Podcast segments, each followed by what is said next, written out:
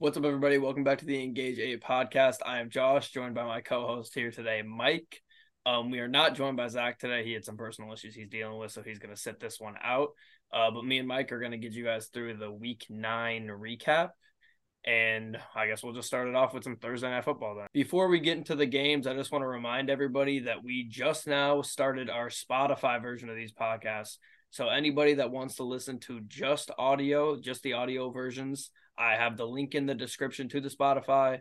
Give us a five star rating, follow us on there, and all of our episodes will also be on there uh, from this point forward. Those episodes will also be up almost right after we record. Quick round of edits with no graphics because it's just audio, and that will be up really, really quickly, way before the YouTube video version. So if you're more interested in that and you just want to hear us talk and not watch us this whole time, you can head over to that Spotify, give us a follow. We greatly appreciate it. Now to the games.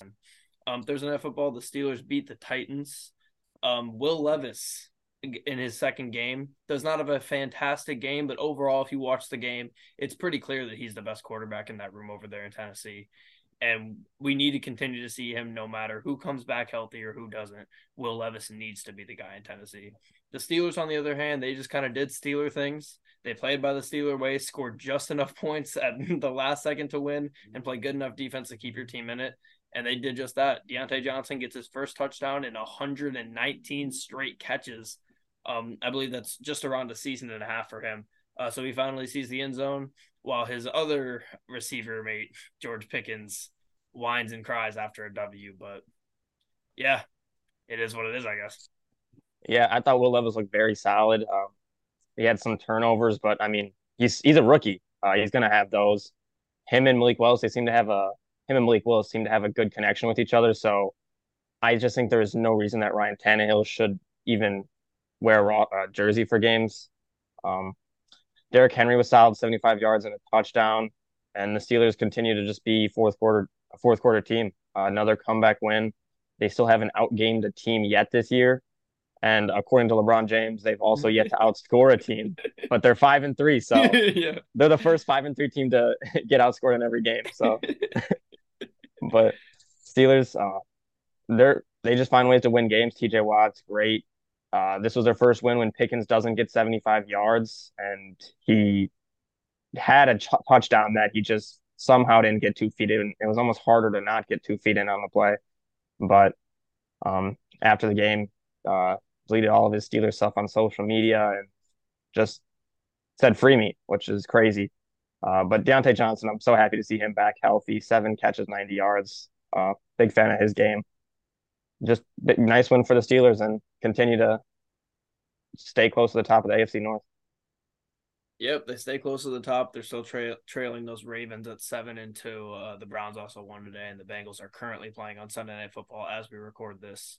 Um, but yeah, the Steelers, both running backs got involved. Najee had a good start to the game on that first drive where I mean, I can't remember the last time a Steelers team went down and scored on the first drive like they did on Thursday. Uh, so they were poised to have a good game. Uh, and then they ended up, the offense regressed to the mean a little bit. Matt Canada on the field didn't have as much juice as they thought it was going to have. Uh, and they regressed to the mean a bit on that. But um, as far as the, the Steelers go, big picture, I think you're in a good spot.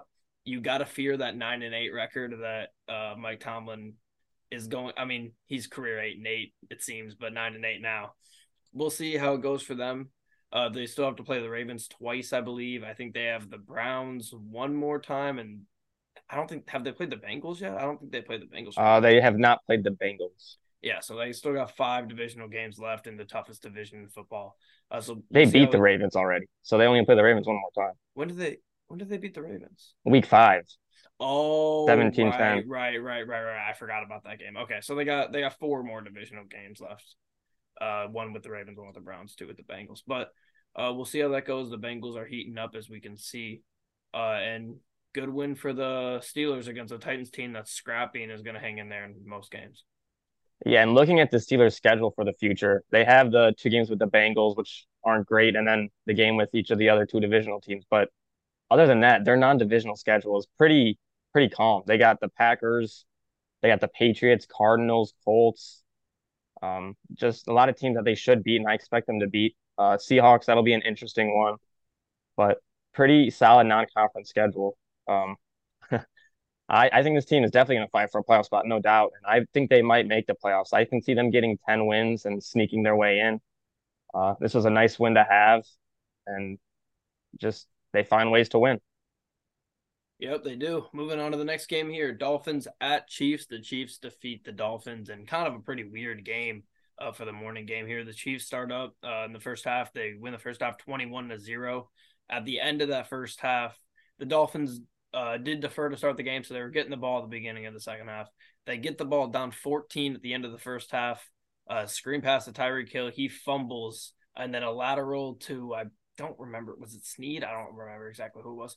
And then he takes it to the house, and the Chiefs go up 21 nothing to start the second, uh, to end the first half.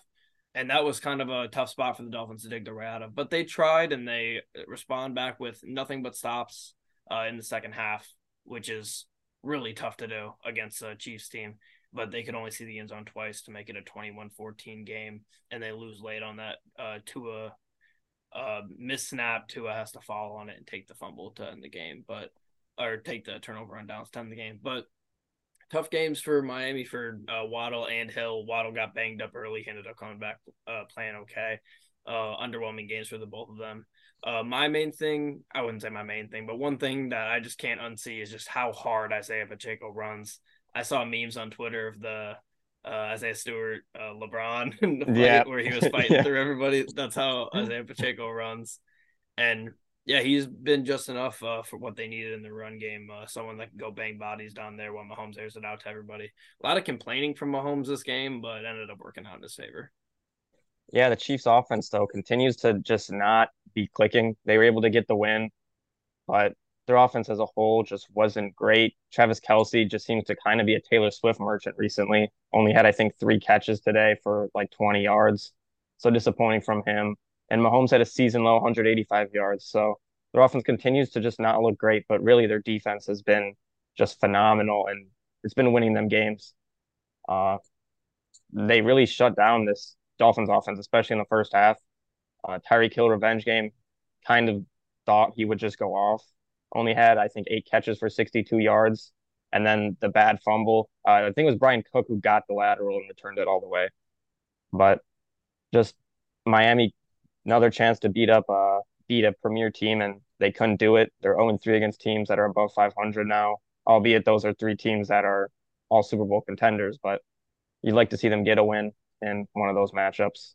But that Chiefs defense, man, they continue to just play great. Yeah, I mean the Chiefs defense was really the story of this one. Being able to hold this Dolphins team to 14 points was huge. Uh, personally, I thought going into this game, uh, we've seen a lot of travel issues in these overseas games with teams. It seems like the team that gets there first ends up uh, having a better game overall. We've seen it all season. Uh, the Dolphins ended up getting to Frankfurt, I believe, on Monday, and the Chiefs, I don't think, got there till Thursday. Uh, so I thought that was a big concern for me going into this game. And at the end of the day, it didn't end up mattering for the Chiefs. The leading Chiefs receiver was Noah Gray with three catches for 34 yards.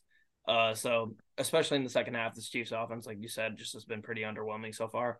But if you're a Chiefs fan, you're sitting at seven, seven and two. Do you have your problems? Yes, but at the end of the day, you get there in the playoffs. You have Patrick Mahomes. I think you feel pretty good. Yeah, I personally have a gripe with Chiefs fans recently. Um, I was on Twitter during that game today, and Chiefs fans were just complaining, uh, complaining about Andy Reid, saying he's terrible, um, saying it's really hard to be a Chiefs fan and watch this team. I just I cannot believe that, considering you are coming off of a Super Bowl victory, you have a generational quarterback, and I just don't understand that at all. How you can complain when you're have two Super Bowls in the past like four three seasons. Um, that just really pissed me off. But their defense, it's looked great. They have no problem with that. Spagnuolo has just been incredible. Uh, uh, shout out to Raheem Mostert though for the Dolphins. Uh, he had a great second half. Finished I think with 86 rushing yards and a touchdown. He continues to be very good for them while uh, Achane is out. He was keeping that offense alive in the second. Yeah, half. he was keeping them alive. Um, Dolphins, they got to figure out against these good teams. Um, Mike McDaniel said that if they want to change the narrative about it, they have to go out and win the game. So I think they will start doing that eventually soon this year. But Chiefs continue to win games. Yep, they do. Moving on here to Vikings at Falcons. The Vikings go in there and they get a win in an absurd circumstance they had to be in. Josh Dobbs, who just got to the team in Minneapolis on Wednesday, uh, goes in here on Sunday, not knowing most of his teammates' names, not knowing any of the playbook, not taking any practice reps, comes into the game, basically plays the full game when Hall got hurt and gets his team a win against a really good Falcons team. Um, like I said, he comes in the game, gets it done for them. Bijan, uh, still splitting reps with Allgeier, uh, heavily. I think Allgeier might have gotten more touches today.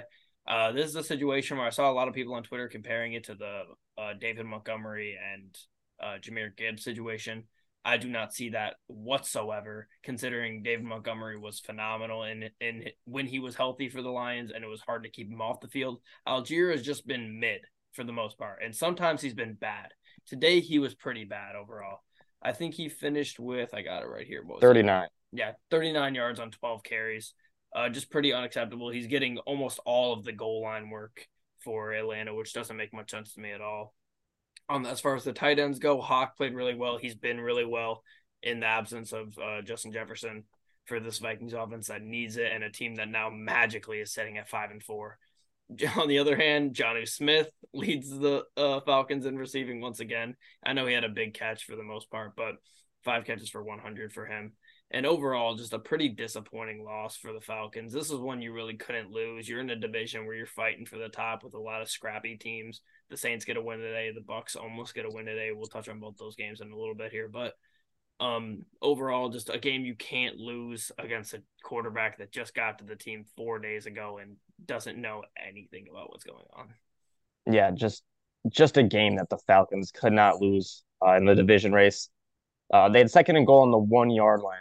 Um, they did an end around with Jonnu Smith on second down for no gain. And then third down, a handoff to Tyler Allgeier and lost four yards on the play. Just absurd. I think uh, I saw something on Twitter saying Arthur Smith tries so hard to prove that he's smarter than everybody else than just actually winning football games. And I kind of agree with that. He just, it just doesn't make sense how you're not using the number eight overall pick, Bijan Robinson, who, in less carries, outgained Tyler Allgeier, just looked better and just you're not giving him the ball in those goal to go situations. I just don't get that. Jonnu Smith, like you said, he led them in uh, yards. I think he had hundred on like just I don't know how many. It was like ten catches, five, but five catches for five catches. Yeah, but he had a big sixty yarder. Yeah, the sixty yard touchdown. I don't understand how you don't put Kyle Pitts in those situations when you're going for a big play. You're running the screen to him and having Kyle Pitts block. It just makes no sense. Uh, Heinicke played all right. I think he did similar to what Ridder would have done. Maybe if it's a home game, Ridder would have performed better, but I don't know. Um, this is a team that's going to have to look for a quarterback in the offseason. But as far as the uh, Vikings go, what a game for Josh Dobbs. Uh, I think all year he's looked very solid considering the situation in uh, Arizona. He didn't really have much going for him in that offense and he put up 28 points on the NFL's sixth ranked defense of the Falcons. Uh, didn't know his teammates' name, like you said. He didn't know their cadence. He was practicing it on the sidelines before he went in. Uh, um, Kevin O'Connell said he was teaching him the play calls mid drive, telling him, visualizing what the play would look like. Uh, just crazy. Uh, happy for him. He's a seems to be a good guy. Just what a win for the uh, Vikings. Yeah, the Falcons, you have to have this one. Now you're under 500. For the Vikings, on the other hand, now you're sitting at five and four. You are a game and a half behind the line, or yeah, game and a half behind the Lions, who you haven't played yet. I don't think they're going to be in any position to win this division. The Falcons, just at the end of the day, are going to Falcon. Sometimes they did that today. And yeah, uh, Taylor Heinicke, I guess uh, I like him better than Ridder in this spot for the Falcons. The Falcons' offense was all right today.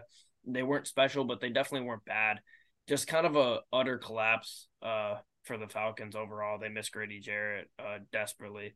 There was that really scary hit on uh, KJ Osborn where he was like, it looked like he was pretty unconscious for a minute uh, after getting sandwiched between, I think it was Jessie Bates maybe and somebody else. I'm not really sure who it was, but um, glad to see he got up on his own and uh, walked to the cart. Uh, Josh Dobbs also had 66 rushing yards on seven carries uh, for Minnesota and he was just straight up just making plays on that last drive. It was a fourth and long. He converts that and obviously gets him to the end zone at the end of that game. But just kind of a remarkable win for Josh Dobbs and shows the type of guy he is. We know he's smart, so obviously he was smart enough to pick up on that quick, and those tendencies helped him out a lot. Yeah, shout out to Cam Akers. It seems like he tore his Achilles again. Yeah. I think it was the same Achilles that he'd already torn.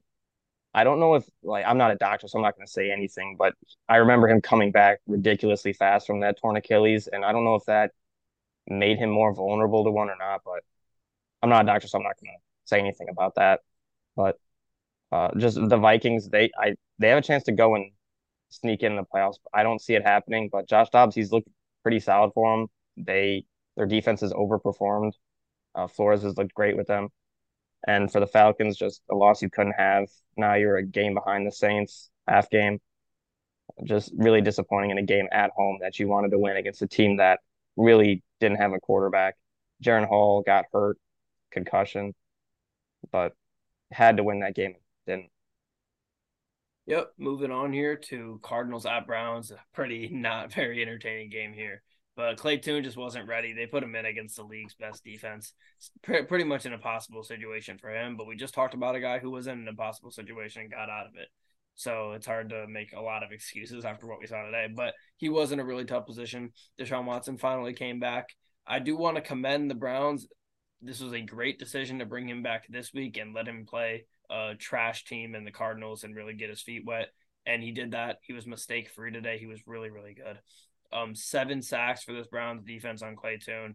Just was not really he just was not ready for this moment. It was tough for him, especially on the road as well. One of the most dominant games of the year, I would say. They finished 27-0, a shutout for the best defense in the league in the Browns, who continues to prove how good they are every single week. And if this team just had Nick Chubb, man, ooh, they would be scary. They it would be them and them and the Ravens for the top, not the Steelers and the Ravens. Yeah, they still had 34 rushing attempts today. Jerome Ford had 20 for 44, so he wasn't very effective. And then Kareem Hunt, 14 carries for 38 yards. You, t- you said it, Deshaun Watson, he played very good against this Cardinals defense that hasn't really been great.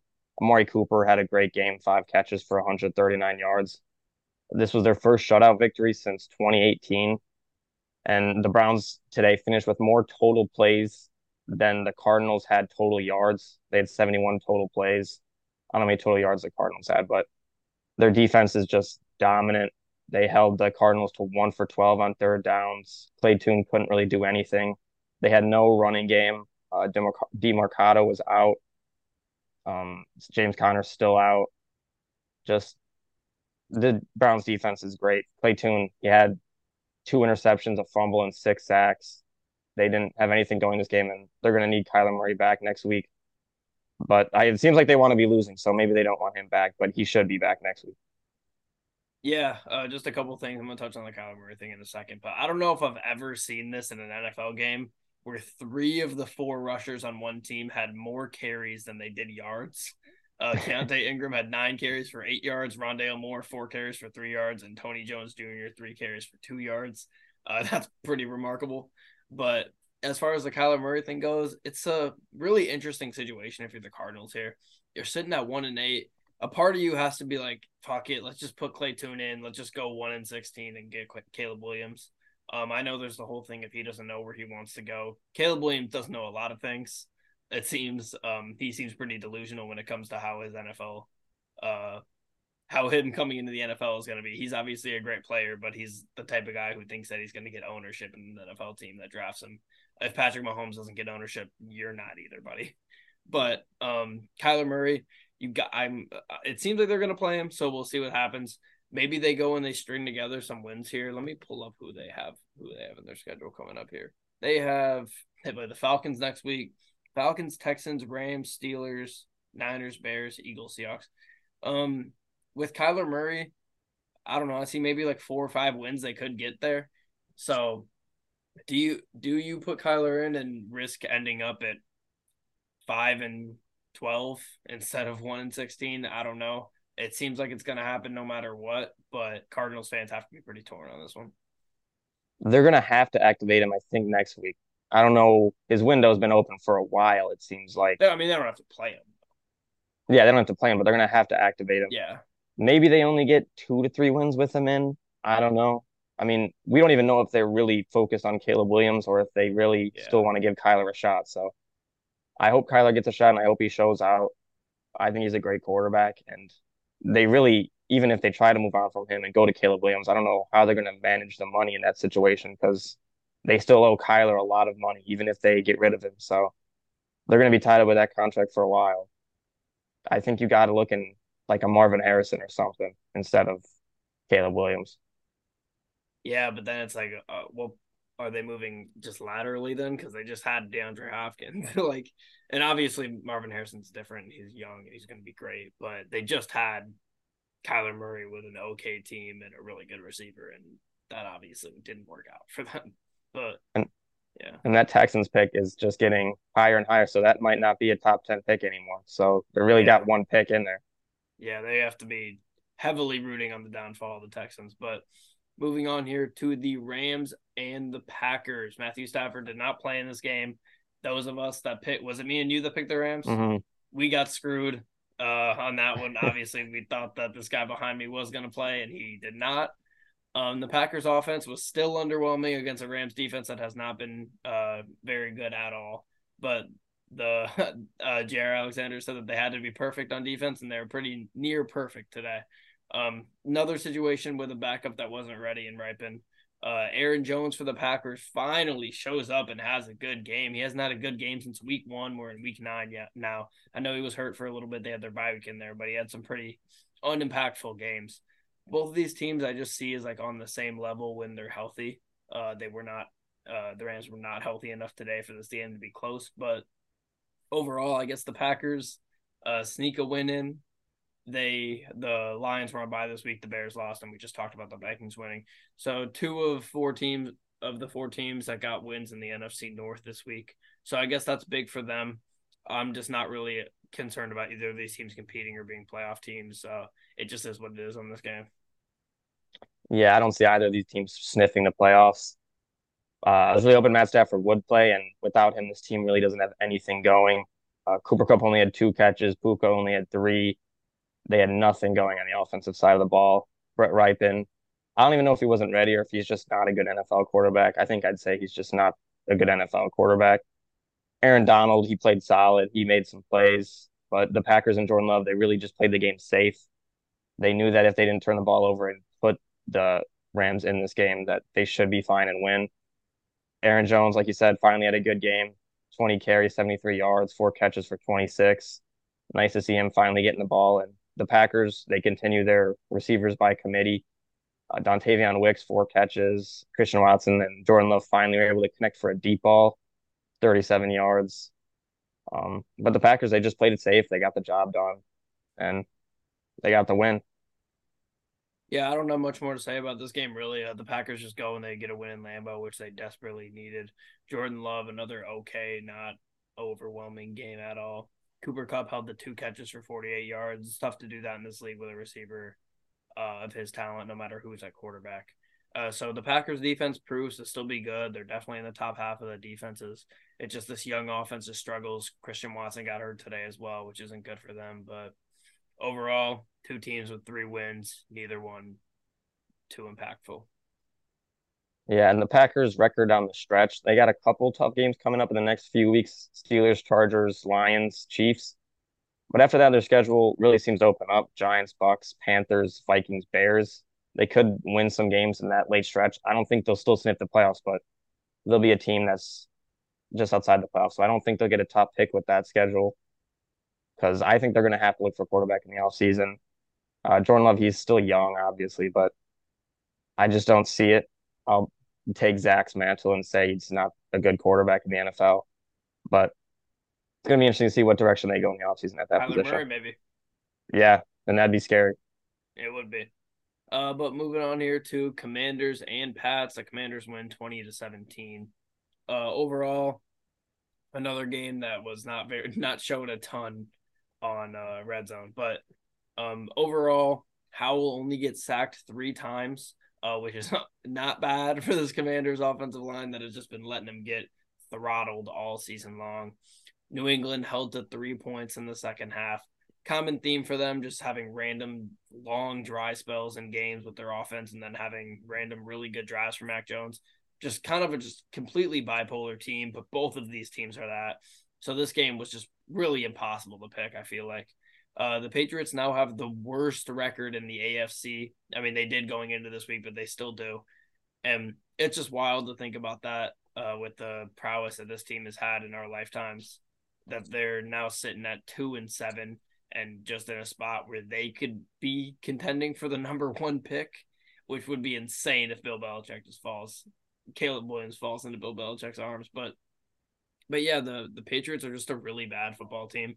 Mac Jones almost put almost put together a decent drive at the end of that game to go and tie it or win it. Ends up throwing a pick on that last drive and ending the game for the Pats, but another home loss in Foxborough for the Pats. Yeah, maybe they go and grab back Josh Daniels, put him at OC so they can try to get Josh uh, or Mac Jones going. That won't happen. But I saw someone on Twitter say that Sam Howell's kind of playing like 2019 Jameis Winston. And I kind of like that. He makes some wild plays, but then he'll go and have a bad turnover. Um, he had that throw to Jahan Dotson that was just very impressive. And it's very nice to see Jahan Dotson get going these last couple weeks. He had, uh, like three weeks ago, he had a bad drop, just a bad game. And he's really responded these last couple weeks and been great. Uh, Belichick's defense, I was expecting to step up and slow down Sam Howell and these commanders, but they, they couldn't do it. Sam Howell played great. Brian Robinson played great, 63 yards and a touchdown. And the commanders, they responded well to trading away two of their best players on the defensive side. Uh, Mac Jones had 44 pass attempts. They really couldn't get too much going on the in the running game. And when you force Mac Jones at 44 pass attempts, I don't think this Patriots team is going to do much. Uh, Rhamondre had a the 64 yard rushing touchdown, but other than that, they really didn't give him the ball. Hunter Henry finally got a touchdown after a six week drought. Just a nice one for the commies. I don't expect them to do much, obviously, considering they traded away a lot of assets, but nice win. Yeah, big win for them uh, coming off of the trading away a lot of their best players. I really like like what you said about the Winston Howell comp. I think that's a pretty good comp. I would say maybe Sam Howell is semi better uh, than Jameis Winston was then. His O line is definitely worse. Jameis didn't have great O lines either, but this O line is just general generationally bad. So anything that you can get out of Sam Howell positive, and there has been a lot of positive, I think you'll take as a Commanders fan. It seems like Sam Howell's the guy for them.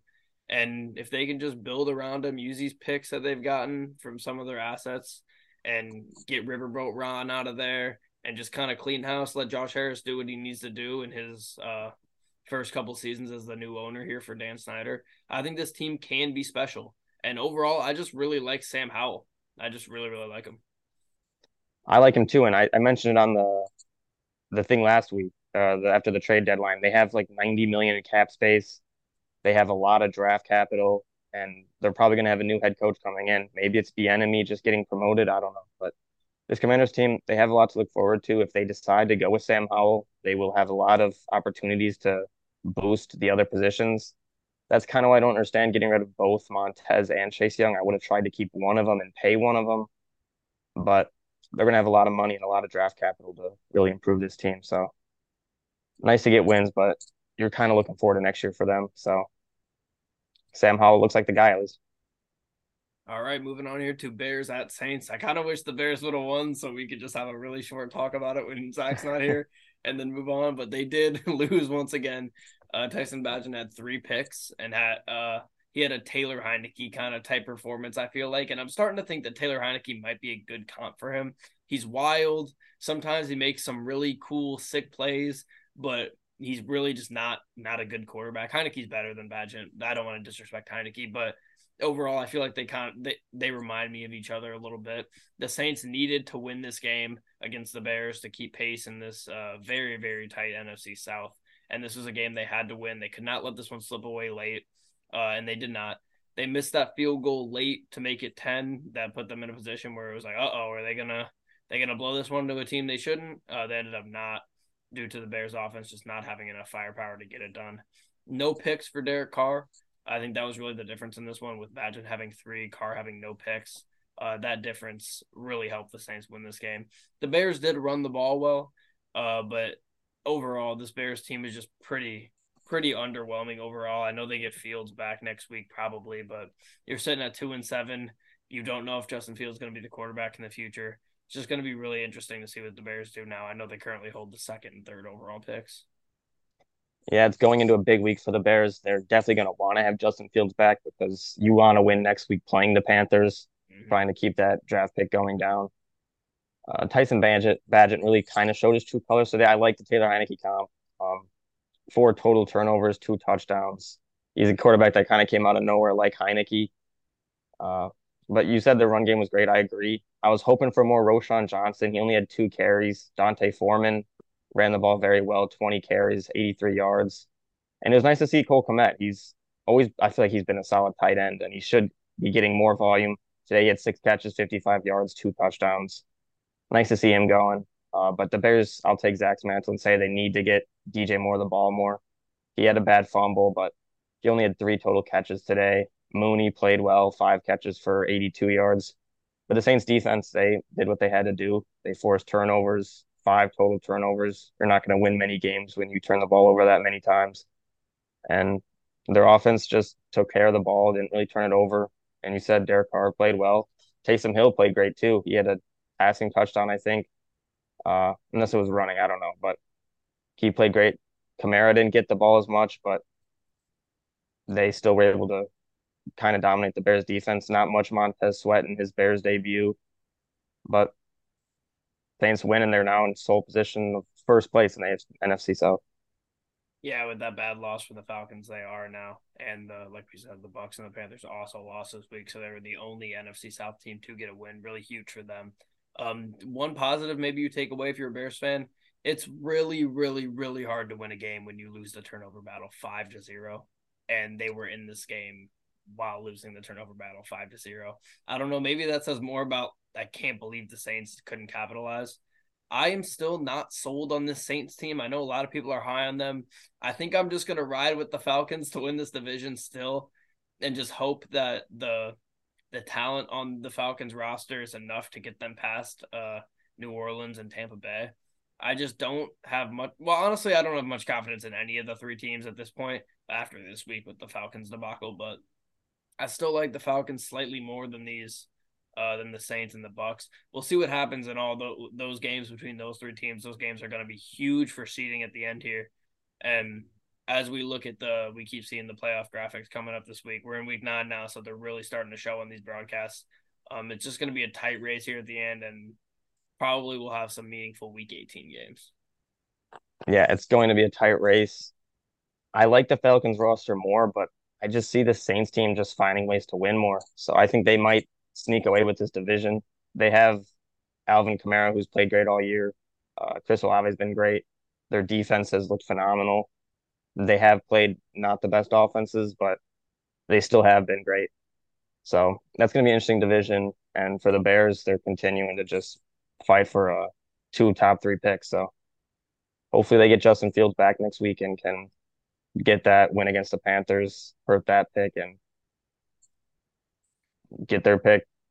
I don't know, but the Bears are just in a good position with draft capital, but who knows what they're going to do at the QB position in the future.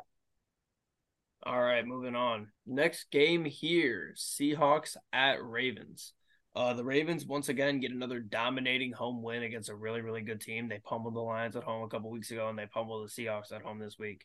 Uh, nearly 300 rushing yards for Baltimore, which is just so, so impressive. I know they're up for a lot of the second half, but still, 300 rushing yards is super, super impressive whenever you can get that in the NFL. Uh, the Seahawks had a horrible run game today, but I don't know if you can really fault them for that overall. They were down for a lot of the second half. This game was 0 0 after the first quarter, which is hard to imagine looking at the final score here. But um, it was 0 0 after the first quarter. They still couldn't get that run game going early. That was a problem for them. The Seahawks offense was just the worst part of their team today. This Their defense, yeah, they gave up a ton of points, but they were put in a lot of tough spots. Uh, the Seahawks turned it over a few times, and just overall, just a really disappointing day from a Seahawks offense that was sitting in sole possession of first place in their division over the 49ers and then fall back to tied for first after this game. Yeah, the Ravens, it's at this point I feel like it's hard to not consider them the favorite so far because this is another game against a team that's looked very good this year and they just went out there and dominated. Lamar was a little banged up late, so they played it safe and put in Huntley, who then still he went down there and threw for a touchdown. OBJ got his first touchdown on the season on his 32nd birthday, I think. So good for him. And it was a breakout game for Keaton Mitchell. So I've been very keen on him, watching him, wanting him to get a chance, and he got that today. Nine carries, 138 yards, had a 60 yard rushing touchdown. And Gus Edwards continues to just be brilliant for them, especially in the red zone. Five touchdowns in two games now. Uh, he had two touchdowns today on five carries. This Ravens team is just they're scary. Their defense has been dominate dominating just everywhere. The Seahawks had nothing going on offense. Um, their run game, which has been great all year, was absolutely stuffed. And so far this year, I've really been disappointed by DK Metcalf for the Seahawks. Um, only 454 yards and two touchdowns through seven weeks. Hasn't really got much going. Uh, JSN finally was able to have another good game this week. Uh, so it's nice to see him getting going. But overall, the Seahawks offense just had nothing.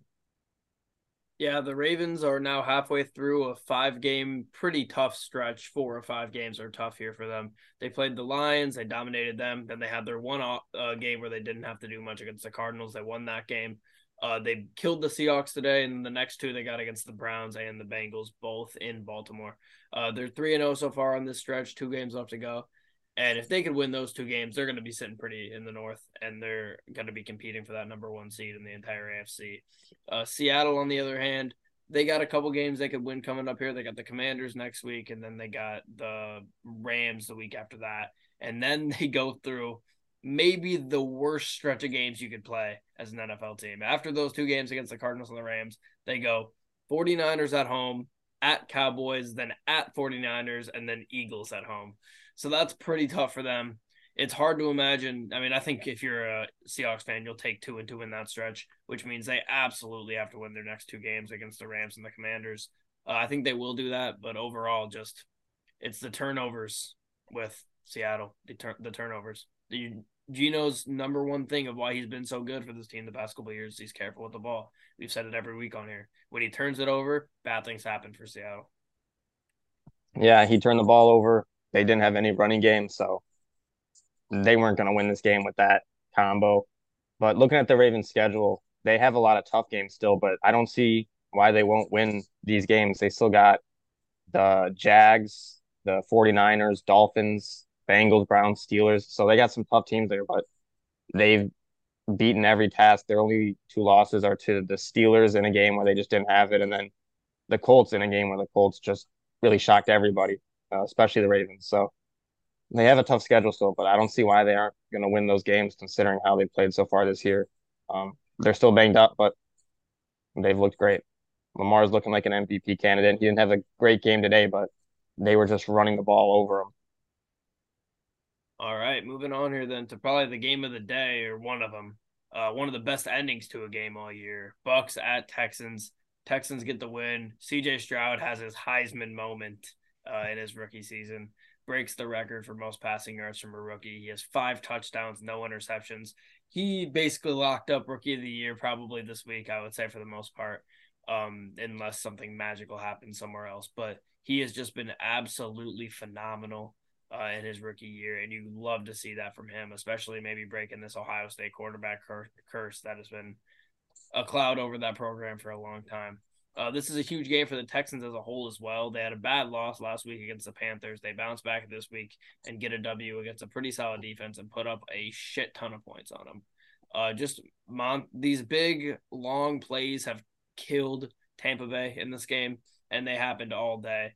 Uh, long 80 yard, 70 yard, 60 yard passes from Stroud uh, just really killed him. On the bright side, though, Rashad White had been much better uh, in the past couple weeks for Tampa Bay. He had a rough start of the season. They didn't have much of a run game. He wasn't phenomenal today, but he's definitely been better.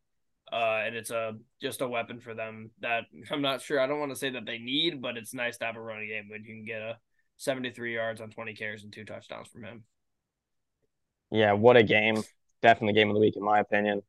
I didn't have much expectations going into this game, but it really just it was a great game. Uh, I I hate that the Texans have to be a rival of the Colts because I'm a big fan of DeMeco Ryans and CJ Stroud is just phenomenal. Uh, he's coming off a bad loss, and he had the best game of his career without a doubt. 400, 470 yards, five touchdowns, no interceptions again. He continues to just not turn the ball over. He did have a fumble, but they recovered it. Tank Dell had a great game, six catches, 114 yards, and Dalton Schultz really showed out 10 catches, 130 yards. Just a great game. CJ Stroud, uh, you can't say enough good things about him. In my opinion, I don't know if this it's got to be a hot take, but he's definitely I feel like this year played better so far than Trevor Lawrence has. So he's looked like the best quarterback in this division, in my opinion. But found Tank Dell. They had a 49 seconds left to go get a touchdown. They had no kicker. Ka'imi Fairbairn got hurt. Uh, shout out Dare Ogunbowale, who hit a field goal to give them the lead with eight minutes left. Uh, it was from like the 10, 15 yard line. Uh, shout out DeMeco Ryans again for knowing who can kick the ball and giving him a chance, and it ended up working out for them. That's that's a tough call to make, and it really worked out for them. Um, but yeah, no Fairbairn, they had to get a touchdown no matter what. They were down four, and Tank Dell six seconds left. He had the big catch on the play before too, and he's looked great for them too. This receiving corps isn't the greatest, but CJ Stroud has them looking very good. So can't say enough good things about CJ Stroud. Yeah, I mean, 14 touchdowns, one pick is just so impressive uh, for CJ Stroud. I don't know if that's updated today. He's either at 19 or 14. I'm not sure if this is updated after today's game, but regardless, one interception is just insane. Five touchdowns today, like I said, just he was just an absolute animal. Completely stole the whole day, the whole Sunday away from it. Any anything else. Um, and you just got to be happy if you're a Texans fan. You found your quarterback. You had Deshaun Watson. You went through a lot with that, a lot of hurting. Bill O'Brien trading away your best players for nothing, and you finally get to strike goal with C.J. Stroud here. So you love to see that for them. And overall, Texans now they work their way up to four and four. Uh, they probably should be five and three. They know that. Uh, but this is a team that you wish the Jags weren't winning all the games that they are, and the Jags look really, really good right now. They're coming up a bye week this week, but they could definitely compete for a wild card, 100. percent Yeah, that is updated at 14. And do you want to hear a crazy stat? Yeah. CJ Stroud has more career touchdowns than Kenny Pickett. Oof. He has he has 14 passing touchdowns. Kenny Pickett right now only has 12. So uh, but honestly, now that like you say that, it doesn't that doesn't shock me that much because Kenny Pickett just had his first multi touchdown game like yeah not even a month ago. It's that's crazy though, man. Yeah. CJ Stroud just he's been phenomenal. And I wanted to bring this up when I talked about Ogunbowale, but the kicking situation, when your kicker gets hurt, how are you putting out a running back anyways? How can your punter not hit that kick? I really yeah. don't understand that. How the punter point. can't step in and hit that over just a ra- any any random player on your roster. Yeah, a guy who hasn't kicked the ball as a. I'm I'm assuming he hasn't kicked in college or in the NFL before, but that's just wild to me how that happened. But Bucs had a 10 point lead early. Baker, their offense played fine. It was really their defense that just couldn't find a way to stop CJ Stroud. Cade Otton, he had a great game for him. Two tight ends really showed out, him and Dalton Schultz. But the Buccaneers offense, you have to be happy with how they played. Their defense let them down, but I think CJ Stroud was just phenomenal that you couldn't really do much about it. I've seen a lot of Buccaneers fans going after Todd Bowles, so starting to want him out. It is disappointing after the hot start to this year that you're now what three and five, kind of starting to fall out of the race a little bit. But this is kind of what we expected going into this season. So, what a game by CJ Stroud, really. And Texans they're going to try to fight for a wild card spot. Yep. Uh, moving on here into the 4 p.m. slate, Colts at Panthers. The Colts beat the hell out of a team in the Panthers that they should have beat. Uh, this is good just for morale for the Colts. I feel like to go and beat up on the worst team in the league, go on the road and get a win. Uh, I don't remember exactly. I think they're the first team to win on the road this year before they go and play an overseas game. Uh, the pre- previous four teams were all losses. It was the I'm not going to try to rattle this off the top of my head, but I think it was like Dolphins, whatever. I'm not doing this, Chiefs or some shit. But um, yeah. Anyways, they're the first team to do it. Um, and two pick sixes for Kenny Moore is huge. That was just cool to see. Uh, tough for Bryce Young. That that just kills your kills your morale to just have to watch that happen twice. But like we used to say in the Jameis days, at least you get to go back out there and give it another shot right away. So he got to do that not very successful in those ventures, but uh, just tough game for him because you want him to come off that win and pick up some steam and start to build on a good season. And did not do that today, to say the least. Uh, the Colts' offense was not phenomenal, but they didn't really need to be. Their defense came to play. They weren't on the field that much with those pick sixes, and overall, good win for the Colts. Yeah, the Colts defense they overperformed to what I thought. I kind of thought this game would be a sneaky shootout, but it wasn't. Uh, Kenny Moore with his sisters in attendance, all six of them, two pick sixes. He's now tied for second and um, for Bryce Young with touchdown passes. So shout out to him. Um, the Colts finally were able to win the turnover battle. That's been their biggest problem this year is losing the turnover battle. DeForest Buckner, great game, four tackles, a sack, two QB hits, two tackles for loss, two batted passes. He continues to be one of the best defensive tackles in all of football. And the Colts were able to get one on Frank Reich, who hired Gus Bradley for being able to stop his offenses. And Gus Bradley does the same thing again and shuts down Frank Reich's offense.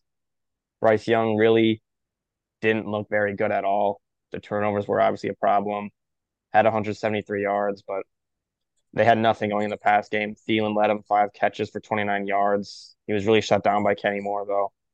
And this week, Colts secondary, which picked up another injury, uh, Tony Brown concussion, but they were able to still find a way to really dominate and just shut them down. You said it, the Colts offense didn't play that great, but they didn't have to. I was expecting the run game to be better. They only had 73 yards on 25 carries, so that was disappointing. But JT found the end zone. He had a good game, and Jim Irsay was dancing to dreams and nightmares in the locker room, so yeah. he was excited. What you like to see? He was he was getting it on in there. He was going crazy. But uh, yeah, overall, yeah, I just you hate to see that for Bryce Young, uh, number one overall pick, has struggled at points this season. Um, Adam Thielen, who has been his security blanket, was not today. Five catches for 29 yards. The Colts did a good job of shutting him down, uh, which is always the key with a young quarterback. You want to shut down their number one wide receiver and get ahead of that. They did that today. And this is another situation where I don't think either of these teams, well, Panthers are definitely not, but I don't think the Colts are going to be a playoff team. So it's hard to give too much stake in this game. The Colts should have won this game uh, by 10 or 14, whatever they won it by, and they did. So a uh, good win for morale for the Colts and just keep building on it and maybe end up 8 and 9, 9 and 8 at the end of the season. Yeah, you got to keep winning. You want to develop a winning culture under a new head coach. Uh, the Panthers defense for them was really their one bright spot. I touched on how good they were in the run game. They only had one sack, but their secondary was very impressive. Um, Gardner Minshew really couldn't get anything going. So their defense was their lone bright spot, but Colts defense was better. Um, Colts, they are getting Monday and Tuesday off. I guess we'll talk about this on the preview, but uh, later. But they are flying out on Thursday, which you said a uh, team that flies out on Thursday usually struggles. So it'll be interesting to see. They go to Germany. yeah, until this week. So maybe in Germany it's different story. So good one for the Colts. They want to develop a winning culture.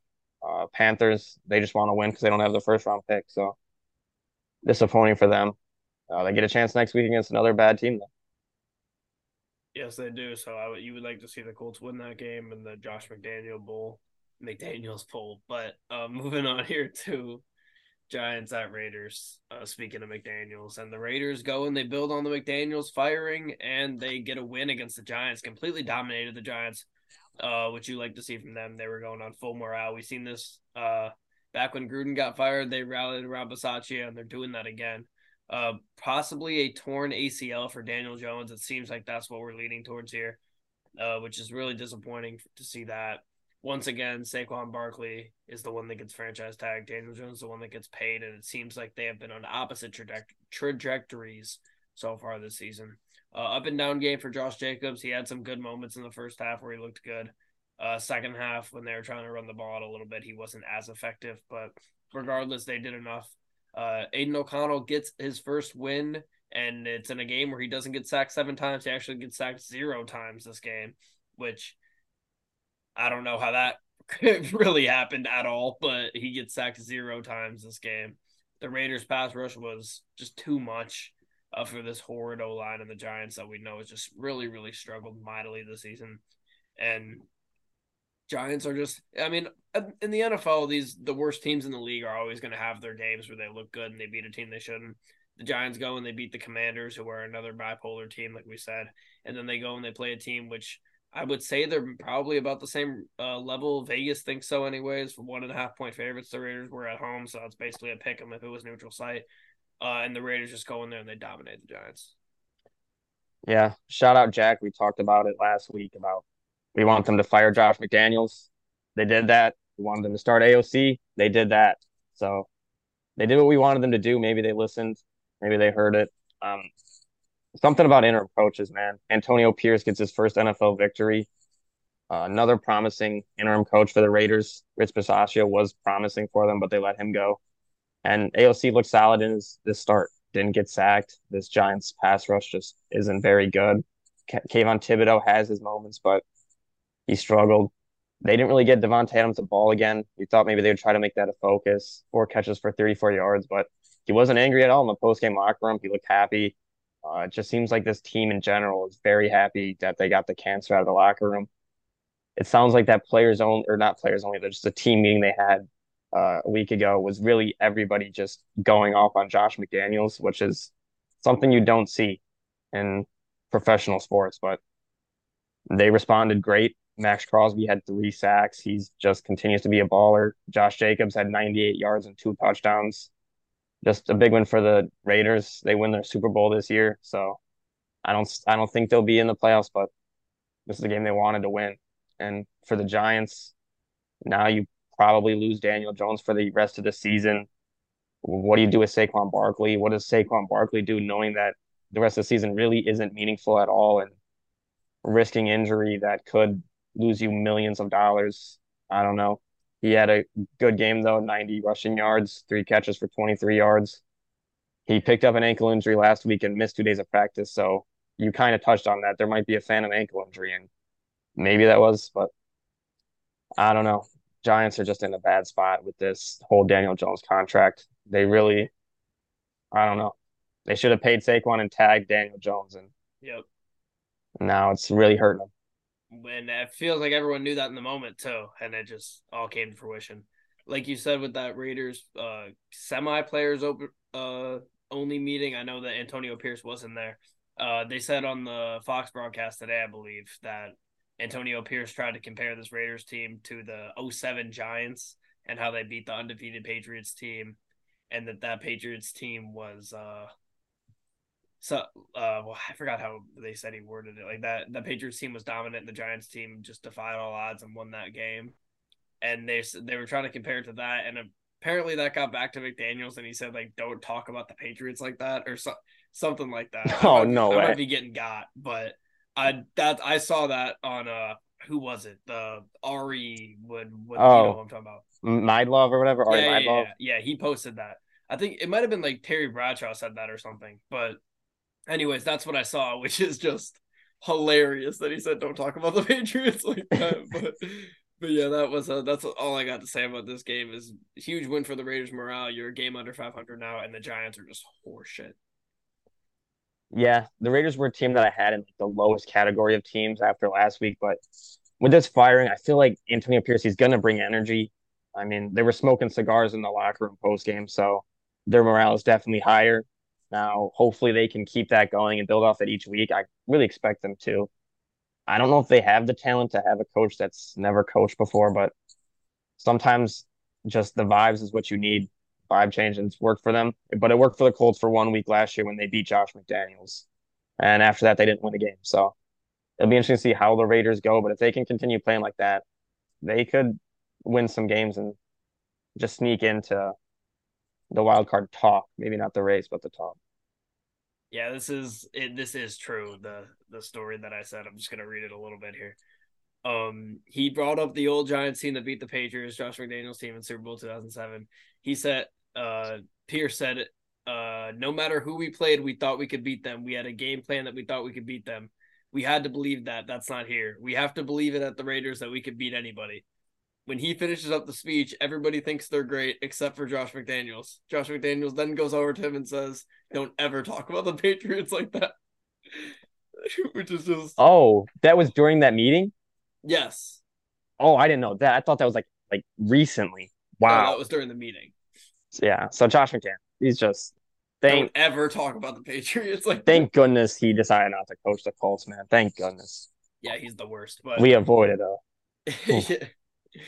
we will move on here to our last game of the pod. We will be discussing discussing Sunday night football and Monday night football on Tuesday's episode or Wednesday's episode when Zach rejoins us and we talk about college football anything random that happens in the NBA and then preview next week of NFL. So that will be a big episode. So tune into that to hear about the Bills and the Bengals and the Chargers and the Jets. But to finish this episode off, Cowboys at Eagles. Uh, I want to say to start off, neither QB threw a pick in this game, uh, which was they both took care of the ball. That was really good for them. Dak and the Cowboys offense were really, really impressive. Um, and I've been harping on them all season. They haven't been where they needed to be. They were great today. The only reason they didn't win this game is that they didn't score on that one fourth and goal, and the Dak stepped out of bounds on the two point conversion. Either of those things happen, you either win the game if you score on fourth and goal, or if they get that two point conversion, Dallas doesn't have to go for it on fourth and forever, and they tie that game and they go to overtime. Regardless, the Eagles escape. Now they're sitting up two and a half games on Dallas. Uh, CeeDee Lamb had a really good game again. He's been dominant. Whenever they feed it to him, the offense seems to be great, uh, and they continue to do that. Um, and overall, but like I said, both these teams took care of the ball. There's only one turnover all game between the two teams. It was a really, really good game. Dallas had a chance to steal one on the road against the Eagles. Uh, now they absolutely have to win the one at home. And the Eagles, like I said, they start to build that cushion in the division. Yeah, the Cowboys, they got it. They put themselves in position to win this game and they really just choked it away. They had the ball on the six yard line, and they end up, I think, fourth and goal was on like the 20 yard line. So they had chances. The tackle on the inch yard line on the fourth and goal just couldn't have got any closer. And then Dak took that bad sack where you just can't take it. Um, both of these teams looked very good. Both offenses, I think, played great. Dak just plays good against the Eagles. I don't know why. He just does. 374 yards, three touchdowns, no interceptions. He got the ball to CeeDee Lamb, like you said. Uh, 11 catches for 191 yards. Jake Ferguson, he had a great game. He's really emerged as a nice weapon for them from the tight end position. Seven catches, 91 yards. And they played well enough to win this game. They should have won this game, just couldn't get over the hump. The Eagles, they still didn't play like we want them to, I guess. Uh, AJ Brown lost a streak of 125 yards, sadly but he still had seven catches, 66 yards, and a touchdown. Looked great. DeVonta Smith had a very nice touchdown grab. Jalen Hurts got it looked like he got hurt pretty bad on uh, the one sack late in the first half, but just was perfectly fine. I guess again they said he got a shot in the, um, Nick Sirianni's uh, office, but Eagles they shut down the the Cowboys run game. They just won the game and uh Maybe they shouldn't have, but they got the job done. Yep, the Eagles just the definition of escape in this one. Uh, the Cowboys did a good job of shutting down AJ Brown. Seven catches, sixty-six yards, only in one touchdown. Broke his streak, like you said. Um, Cowboys have been struggling to run the ball over the past couple weeks. They were not great today, but they were okay. Like you said, Dak just plays really, really well against the Eagles. I think you have to take this as a pretty promising performance. Uh, if you're a Dallas fan, you were in this game. You probably should have won this game. Like I said, either of those two things on fourth and goal or that two point conversion go your way. You probably do end up winning this game. Uh, but the Eagles hold on, survive, move up to eight and one, and they just got to continue to win the games they should, and they're going to easily cruise into this one seed. Right now, they're the only other two uh, there are no other one loss teams in the NFC, so they're sole possession of that. The only two loss team is the Lions, who we've talked about has a really easy schedule, and the Lions could rattle off a three loss season, and then the Eagles got to play the Cowboys again. And let's see who they got on their upcoming schedule here while we got time. Um, oh, they got at Chiefs. Uh, they got a bye week next week. Then at Chiefs, Bills, 49ers, Cowboys, Seahawks is their next. That's five. a rough one. Cool. So that's a tough five. Then you end with Giants, Cardinals, Giants, which are all wins. But you gotta you gotta not lose more than what two games in that five stretch. You can maybe lose three and get away with it, but at that point, then you're um competing probably for a tie, assuming the Lions don't have an absolute implosion. But yeah, big picture, huge win for the Eagles. Completely changes the course of their season. Now you go into the bye on a good note. Yeah, and the Cowboys' run defense played very well this game. Uh, Eagles couldn't get much going on the ground. D'Andre Swift had 18 carries for only 43 yards, which is something you don't really expect from this Eagles team. They want to run the ball over you, but the Cowboys were still unable to stop the tush push. Uh, they brought it out early. I think on the first possession on their own like 38 yard line, got it pretty easily. that play is just it's it's so good for the Eagles. Um, Cowboys defense, like I said, they played great for the most part. They were able to slow down AJ Brown, which hasn't been done, and Micah Parsons had two sacks, so they played all right. Cowboys really wanted to have this one and really should have, but just a disappointing loss in a game you wanted to have to get closer to first place in the division. Yep. And that will just about wrap up this episode of the Engage A podcast. Uh, like I said, tune in on Wednesday when we discuss these last two games of the week and then preview some other stuff going forward. Uh, until then, don't forget to like and subscribe. Like I said earlier in the video, check out our Spotify link in the description. Follow us on there. All the episodes from here on out will also be on there uh, if you prefer an audio format. And then until next time, we'll see everybody in the next one.